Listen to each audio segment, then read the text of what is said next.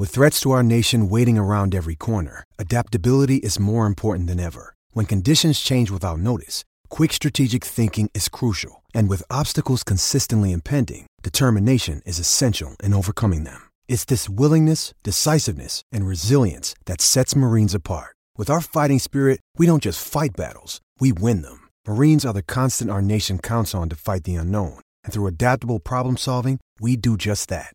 Learn more at marines.com. Chris O'Nelson. G'day, Chris.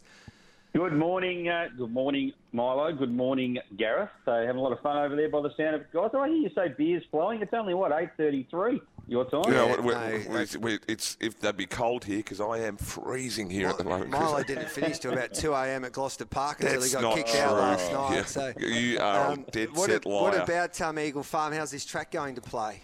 No, it'll play fine. It's uh, been, we've had beautiful weather up here. It hasn't rained for a few weeks. Uh, good forward track. Uh, it'll play perfectly today, Eagle Farm. Have no fear about that, guys. What are we backing? Well, we can get one. Uh, we can get up and running pretty early. Race one, number eight, Headwall. I think he's a good thing. He uh, comes out of a race on the Kensington track last time. Small field, just got too far back in the small field. He was two or three lengths last at one stage in a race where they didn't go hard. So his effort to run on into third spot, beaten just over a length, was a very good one. Uh, he gets the bigger track at Eagle Farm, the longer run home, more tempo in the race. I think uh, he's promising, and I think he'll kick off the day on a winning note for us. So race one, number eight, Headwall. Uh, we'll then go to race six, guys. Number 14, Count to Beans. Now, he is just so well placed here. Uh, obviously, got bigger fish to fry during the carnival. Last preparation, he opened up that campaign with a second behind Yellow Brick. Wouldn't have beaten Yellow Brick, but he should have finished closer. Then he ran second to Deer Trail, a smart one from the Gollan Stable. And at the end of the last prep, he ran second to Lubrication and second to Fashion Legend in the uh, the Gvo Road, the Group Three. So he's just got he's just got better form than these. He's down on 53 and a half after Ange Jones's claim. Under these plate conditions, he's beautifully placed, and he trialled well here on Tuesday, or trialled well at Doomben. So he looks the way to go there. Race six, number 14.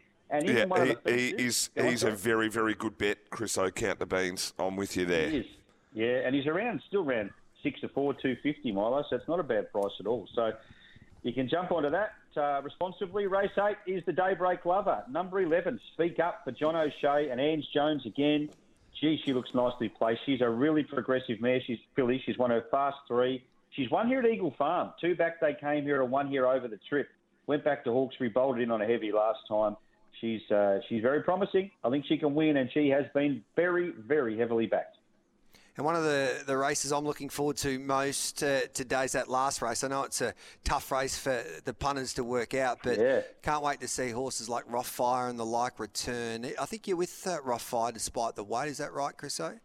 I am. No, no great confidence, but I've tipped Rothfire. Interestingly, this morning, Gareth, with the scratchings, it's taken some of that speed out of the race. So I think Zoo Style and Rothfire will, uh, his chances are probably enhanced. Zoo Style will probably get over without any problem in the world. And Rothfire could end up with a lovely run. Prince of Boom will also go forward there. So, uh, what he got 12 runners in the race, 11 of them are first up. So it's a very difficult one. Keep an eye on the market. Good on you, Chris O. Good luck. Thanks, guys. Have a great day over there.